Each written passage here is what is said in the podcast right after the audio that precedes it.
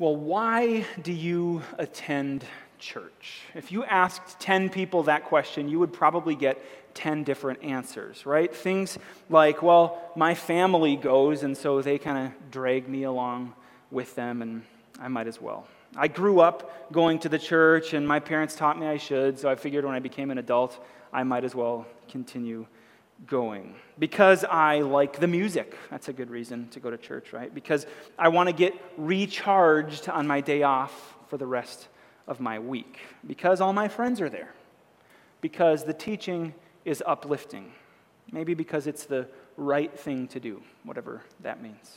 I want to be a better person. Or maybe my kids like it here. We have a great children's ministry, and so uh, they, they come. I might as well hang out while they're in there right? There are lots of reasons why we are part of the church and why we want to be involved, uh, but for most of us, it's not just one simple thing, right? Well, this morning we're kicking off a new four part series called God's Glorious Church. And as we work through each week, we'll discover a bit more of who we're called to be as God's people, as His church. Whatever our current view of church is and whatever reasons we give for wanting to be part of the church, uh, one thing we can be sure of is that Christianity, without the church, that is, without the gathering of God's people, is like summertime without ice cream. Or, as we sang, and more accurately, it's like a wedding without a bride. It just doesn't work.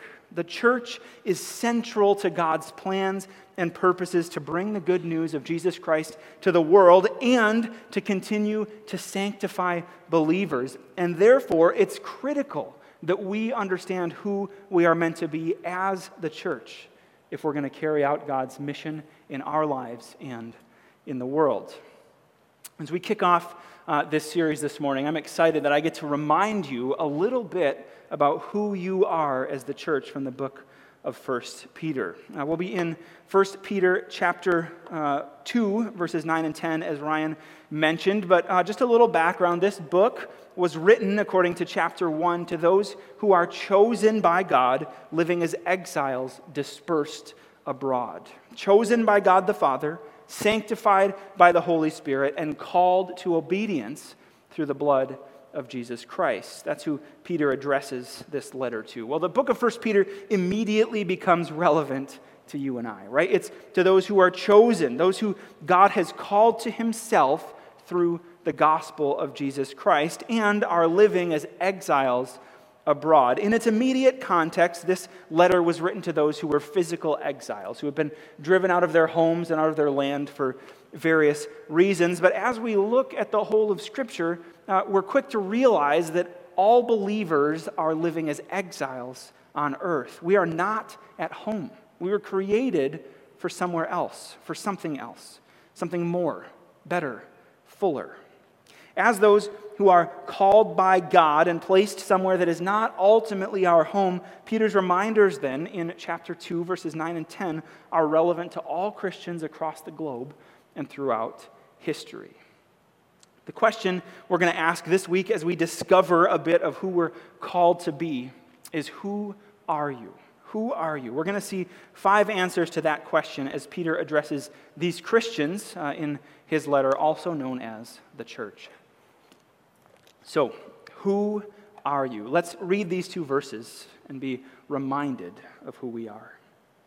He says this But you, church, Christian, are a chosen race, a royal priesthood, a holy nation, a people for his possession, so that you may proclaim the praises of the one who called you out of darkness into his marvelous light. Once you were not a people, but now you are God's people. You had not received mercy, but now you have received mercy. Peter says, First, you are a chosen race. What does it mean to be a chosen race? Well, in the Old Testament, God chose a race, right? The ethnic Jews, that nation of Israel, for a special relationship with Him. They shared many benefits uh, of that relationship that they had with God that can really be summed up in three main areas. First, a blessing relationship, right? God uh, covenanted with them to have a special relationship that the rest of the nations didn't experience. They could know who God was, but they didn't get to interact with him like he did with the Jews. Second, he promised them land, right? The land of Israel. And uh, finally, he promised them offspring, right? Starting with Abraham, he said, I will give you offspring that will be in number as the stars are in the sky. God promised Israel, that chosen nation, the Jews, that he would give them those three things. And now, here, Peter tells us that there's a shift, right? This letter isn't about ethnic Jews, it's about Christians. It's about exiles, Jews and Gentiles, who have been chosen by God. Just like the nation of Israel benefited from this relationship, so Christians now benefit. Though we're not promised land or offspring, we do have the status of being called in Christ with all of its benefits. But what does it look like practically then to be a chosen race? Well, first, to be part of a chosen race, it means that you've come to a point of saving faith in Jesus Christ by confessing Him as Lord and following Him with your life. That's how you enter into this status of chosen race. Unless you confess Jesus, this can't be true of you. But when you do, then it looks like a group of people coming together under the title of chosen for the sake of God's glory. This chosen race is different than what we usually think about when we think of race. It's not a race based on skin color or family origin or ethnicity at all. It's a race based on the call of God among a group of people. People of every color, every tribe, every tongue, every political affiliation, every sports fandom, every parenting style, every age and stage of life, every marital status, on and on the list goes, that this group of people comes together in spite of differences, sometimes in spite of strong differences, and loves one another. It means that we are a people, both locally as Crossview and globally as the church, uh, made up of other brothers and sisters around the world. We're a group of people who must include believers who are not like us who don't look like us, who don't think like us, who don't process things like us, or eat like us, or worship like us. We're going to see a bit later, uh, as Ryan alluded to, the purpose for which God has called Christians, this chosen nation. But for now, church, be reminded you are a chosen nation. You, together with those you agree with and disagree with, those you like and don't like, you are united in that you have been chosen by God.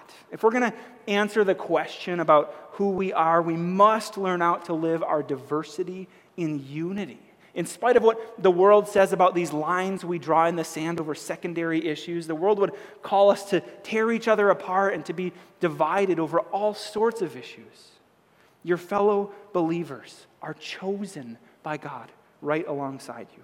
So, as you engage with one another in discussions about all sorts of things, and as you do life together, whether you agree or disagree, remember who you are and who you're talking to a brother, a sister, one who, like you, has been chosen and called by God as part of this chosen race. Number two, Peter says, You are a royal priesthood. Priests in the Old Testament had basically two jobs, right? They would speak to God on behalf of people, and they would speak to people on behalf of God. Only priests in the Old Testament could enter the holy areas in the temple and make sacrifices, and they could only do that after they themselves had become ceremonially clean and so people relied on them to make sacrifices on their behalf. Unclean sinners were not able to go before God even to make sacrifices for themselves. And so God made an allotment, right, that a priest uh, would be able to make a sacrifice on his own behalf. He was the only one who could do that. Uh, he would become clean, and then he could go in and make a sacrifice for God's people. All of that changed when Jesus died on the cross. The wrath of God was satisfied. The curtain separating God and man was torn in two. And now, here, Peter tells us that we, individually as Christians and corporately as the church, are a royal priesthood. Theologically, this is a doctrine we refer to as the priesthood of all believers.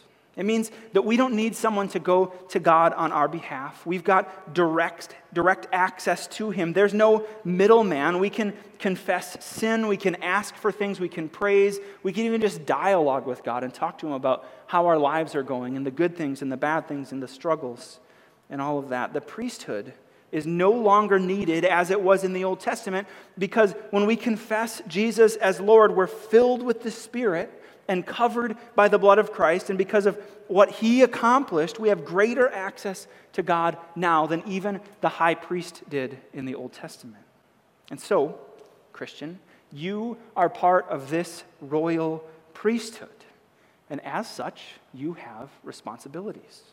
Don't worry, I'm not going to tell you that this afternoon you have to go prepare an animal for slaughter in your backyard.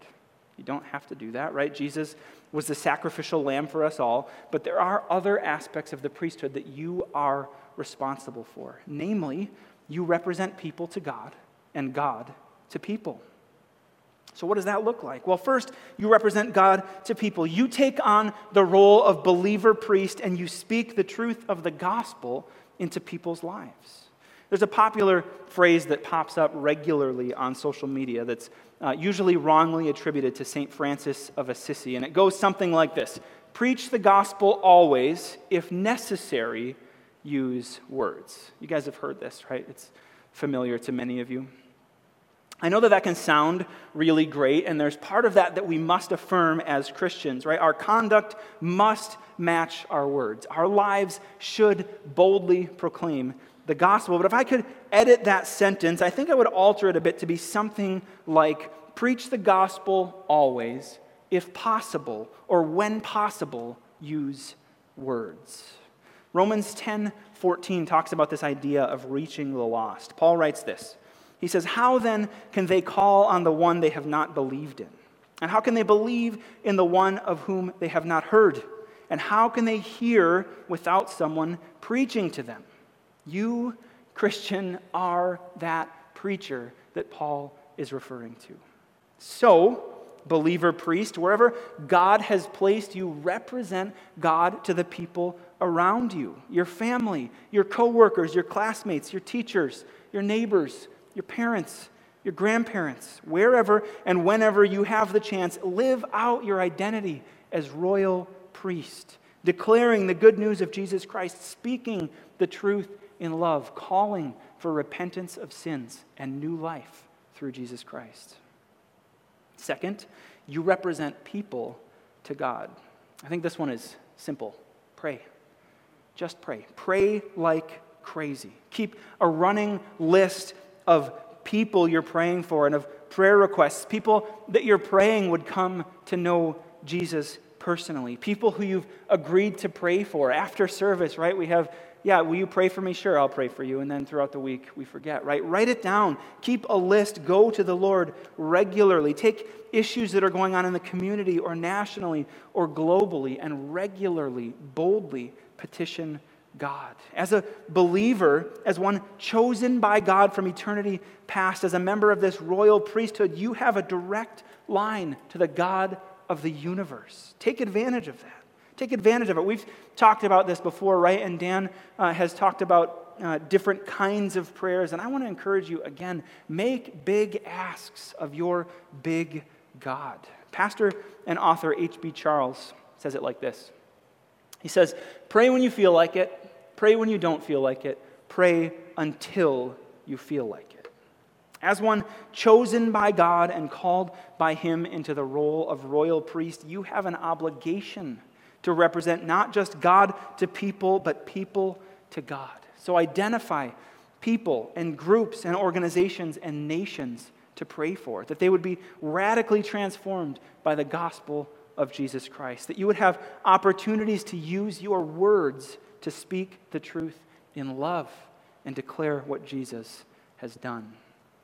In his book, uh, 1 Peter for You, Juan Sanchez writes this he says, Together, as God's priests, we are the mediators of God's blessing to the world. If we are silent, who will tell the world about the glorious salvation God offers in Christ? If we are not holy and loving, who will show the world the exhilarating joy of life in his kingdom? Is the church imperfect? Yes. Is God at work in the church to purify her? Yes. Does God have another plan by which to make his glory in Jesus known to the world? No. He has chosen an imperfect people to be the display of his kingdom here on earth. That is quite a calling and privilege and responsibility. You are a believer priest. You represent God to people and people to God. It's a holy privilege. Take it seriously. Take it seriously. Chosen, a chosen race, a royal priesthood, and number three, you are a holy nation. The word holy means something like dedicated or set apart. In the Bible, uh, it means usually dedicated or set apart for the Lord. And so you could loosely translate this something like you are a set apart nation. Set apart nation. Well, set apart for what?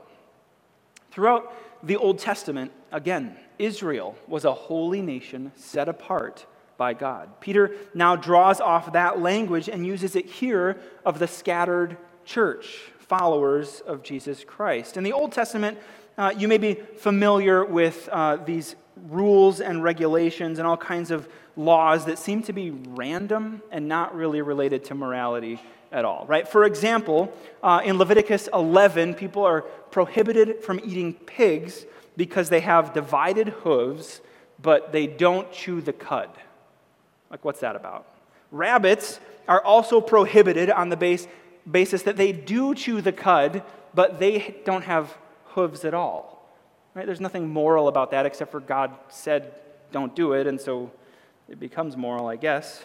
Later in Leviticus 19, we see uh, there's prohibitions of things like crossbreeding livestock or sowing fields with multiple kinds of seed or putting on garments made out of two different kinds of materials. These things seem so strange in our culture as we read them, but God laid them out for the Israelites for a reason. I want to suggest that a primary reason for some of these more obscure ceremonial laws are about this idea, they're about this idea of being set apart. When the Jews couldn't eat pork, though the nations around them could, they were reminded of their purpose. When they could only dress a certain way, they looked different, and they were reminded of their allegiance to Yahweh. And beyond that, beyond this inward focus of being reminded of who they were, when the nations watched how they, as they interacted and saw these Jews acting all weird, right? They're not eating rabbits and they're only allowed to sow one kind of crop in their field and they're only allowed to dress like this, they wondered why. And in turn, the Jews could point to Yahweh and say, well, because he said so. We're a chosen nation. We're God's people. He's called us into relationship with Him, and so we live differently. Church, this is the call for you today. Not to give up bacon, thank goodness, that'd be rough, but to live different from the world.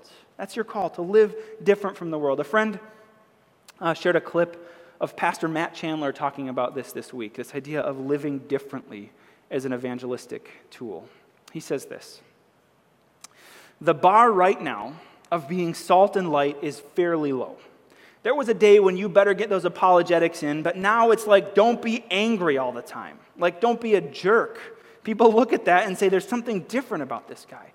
Don't be a jerk. Actually, give people, specifically brothers and sisters in Christ, the benefit of the doubt. It's crazy. You teach second graders that, but the church, we've lost our mind.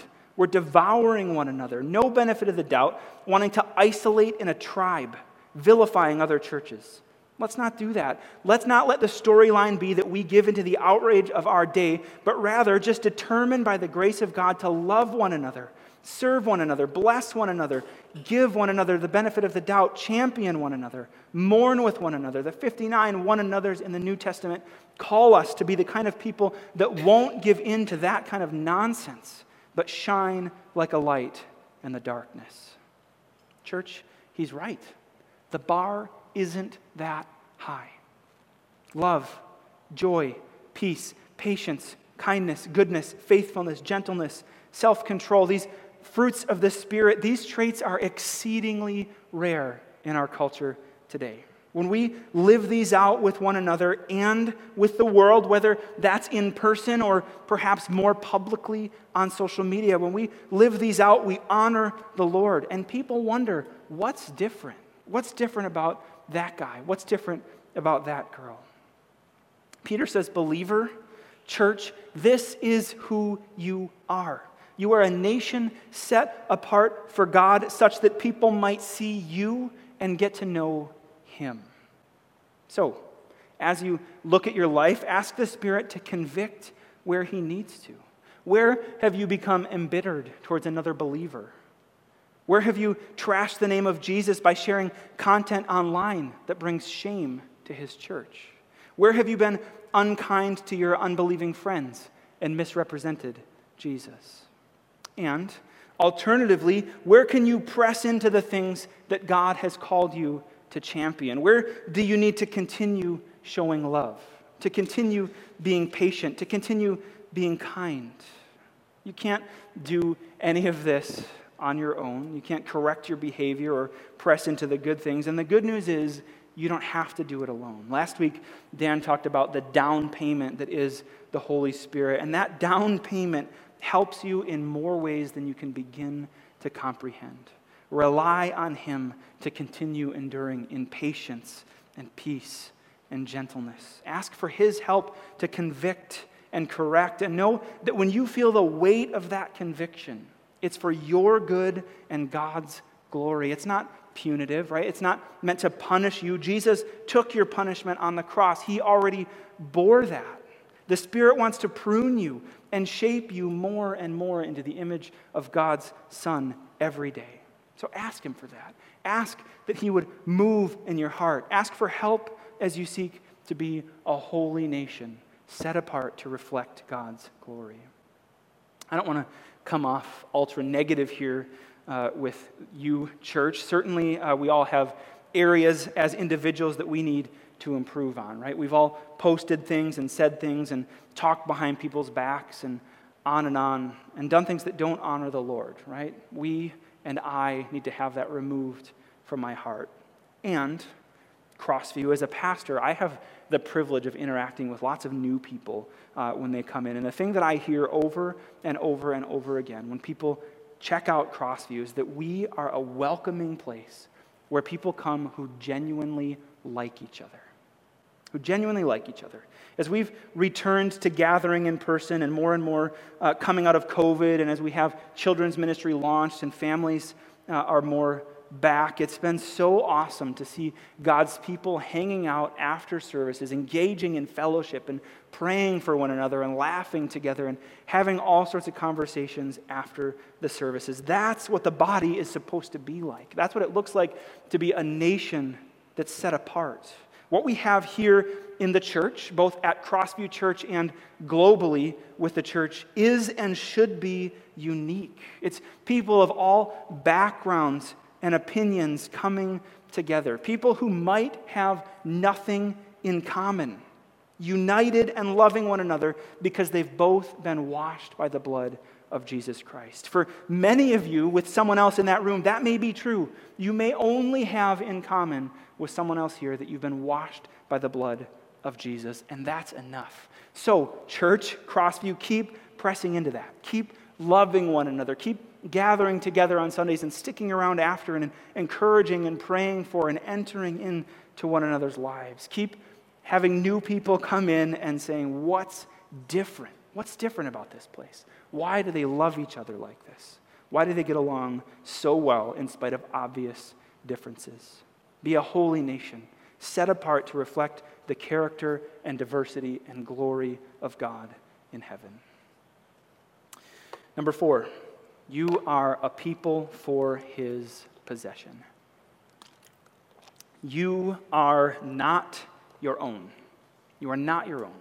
Has anyone reminded you of that recently? Advertisers scream that we're supposed to find fulfillment in the things they're selling, things that will supposedly dramatically improve our lives. False teachers like Joel Osteen tell us that we're supposed to live our best life now, and that God wants us to be as happy as we can possibly be on earth. The point of your life is not to find happiness and fulfillment and to squeeze as much fun as you can out of your earthly experience. The point of your life is to pour it out for God's glory. You are His. Your money is not yours. Your home is not yours. Your vehicle is not yours. Your life is not yours. You are a people for His possession. That means at least two things. One, it means that you must, as a Christian, hold loosely to what you have, recognizing that at any moment God may call you to use it for His sake, to surrender it, to give it up for His purposes. Second, it means that God's got you. He's got you. In this life and in the next, you are firmly and securely in His grip. Whatever trials and sorrows and difficulties in this life may come your way, you can sleep at night knowing that if you've confessed Jesus, you are resting in God the Father, and that whatever comes, be it good or bad, life or death, you are not out of His grasp. He's got you. In Luke chapter 12, Jesus is teaching, and he says this Aren't five sparrows sold for two pennies? Yet not one of them is forgotten in God's sight. Indeed, the hairs of your head are all counted. Don't be afraid. You are worth more than many sparrows. Friends, God knows the number of hairs on your head. And if that number is regularly diminishing, like it is for me, God still knows. He doesn't forget about you, He doesn't neglect you, He doesn't leave you hanging. He is acutely aware of all that you want and need. All of that before you even know any of those things. And He loves you deeply. You're a people for His possession. Your life is not your own. Praise God.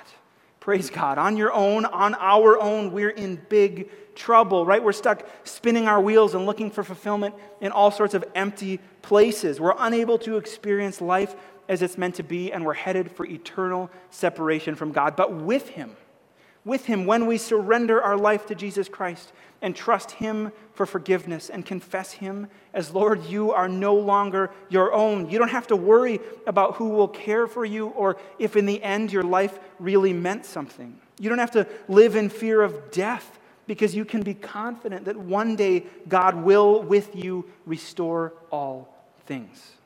And as we approach eternity, the things of this life will fade away and God's glory will remain. Whether you made a lot of money or won a lot of arguments or were wildly successful in your career or experienced every earthly pleasure, all of those things will be so irrelevant you can't even imagine.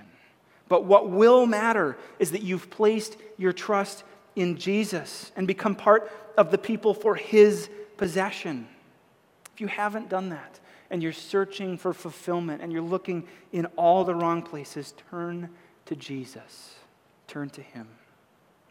There's one more you are statement at the end of this text, but after a people for possession, Peter gets to the point. What's the purpose of all of this? Why are we, in contrast to the disobedient, a chosen race, a royal priesthood, a holy nation, and a people for his possession? The last part of verse 9 tells us it says, so that, here's your purpose, you may proclaim the praises of the one who called you out of darkness and into his marvelous light. So that you may proclaim his praises. We, as the church and as believers, exist to proclaim the glories of God, especially as it relates to his work in salvation, right? He says, calling you out of darkness and into his marvelous light. We must proclaim the glories of the gospel of Jesus Christ. This has been the purpose of the church since the very, very beginning, right? Everything we do is about making disciples of Jesus Christ, about leading people in a growing relationship with Him, whether that's beginning a relationship or deepening one that's existed for 50 years or more. We, you, as the church, exist to proclaim the praises of Jesus Christ who called you out of death and into life.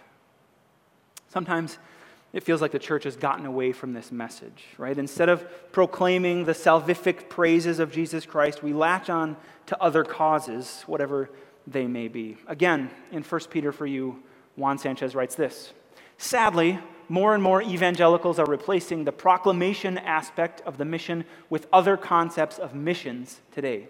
It is fashionable and easier to replace gospel proclamation with social justice or good deeds as mission. But our display mission is incomplete without gospel proclamation. Peter's mandate to display the glory of our King and his rule for the purpose of witness is meant to undergird gospel proclamation, but never to replace it. We are to announce to all who are broken, hurt, oppressed, and abused that King Jesus has come to end all injustice and will return again to bring a kingdom of righteousness and justice and peace and that all who repent and believe in Jesus may enter the kingdom and become part of the new covenant, covenant community now, praying and waiting for the kingdom to come. We must declare the kingdom. We must proclaim the excellence of our King.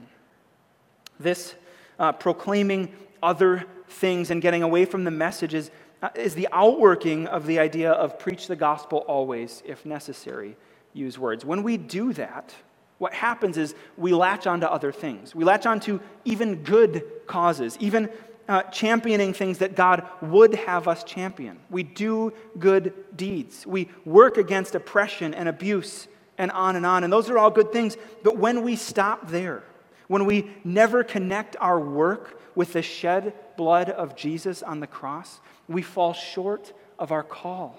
And ultimately, we leave those we're ministering to with a half baked hope. As we carry out our identity as followers of Jesus, as we do ministry and love people, we must proclaim his excellence, use words, speak truth, lead people directly to the cross of Jesus Christ. Your purpose, church, the reason that God called you out of darkness and into his marvelous light is to proclaim his praises. When you sleep and when you rise and when you're home and when you're out and when you feel like it and when you don't, declare the glorious gospel of Jesus Christ and give him all the praise he's due. Finally, our text concludes with a summary you are statement in verse 10. Let's look there. Once you were not a people, but now you are God's people. You had not received mercy, but now you have received mercy. Who are you? In summary, you are God's people. You are God's people. We identify ourselves in all sorts of ways, right? I was recently asked this question. If someone came up to you, how would you introduce yourself? Uh, I'd never thought about that before. I usually just do it. Uh, but as I thought about it more, I think I might say things like, I'm married to Michelle. Uh, I'm a dad of three kids. It's football season, so I might say I'm a Packer fan.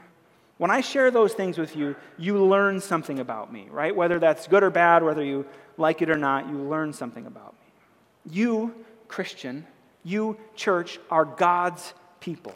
That's what marks you, that's what identifies you most deeply. You are God's people. That's what you are identified as, according to Peter, most primarily. Not your sports fandom, not your marital status, not your political affiliation, not the college you went to or the career you're in. You are God's people, united as a chosen race, full of diversity and unity in the midst of difference. A royal priesthood representing God to man and man to God. A holy nation set apart to reflect his glory, a people for his possession, not your own, with the purpose of proclaiming his praises, the one, the praises of the one who saved you and delivered you from darkness to light, from death to life. Church, let's be a group of people who live out our identity as God's people fully as we gather on Sundays and as we scatter throughout the week. Let's pray. Heavenly Father, we thank you for this reminder of who we are. We thank you that you, in your deep love, called us out of darkness and into marvelous light. Would you help us by your Spirit to better live out our calling as your church? Would you unite us over the gospel rather than divide us over secondary issues? As you continue to transform us as individuals into the image of your Son, would you draw us together as a holy nation, set apart for your plans and purposes and for the sake of declaring your praises and reflecting your glory? On our own, we fall terribly short of our calling. We need your help. Would you meet us where we are and use us, Lord? It's in Jesus' name we pray. Amen.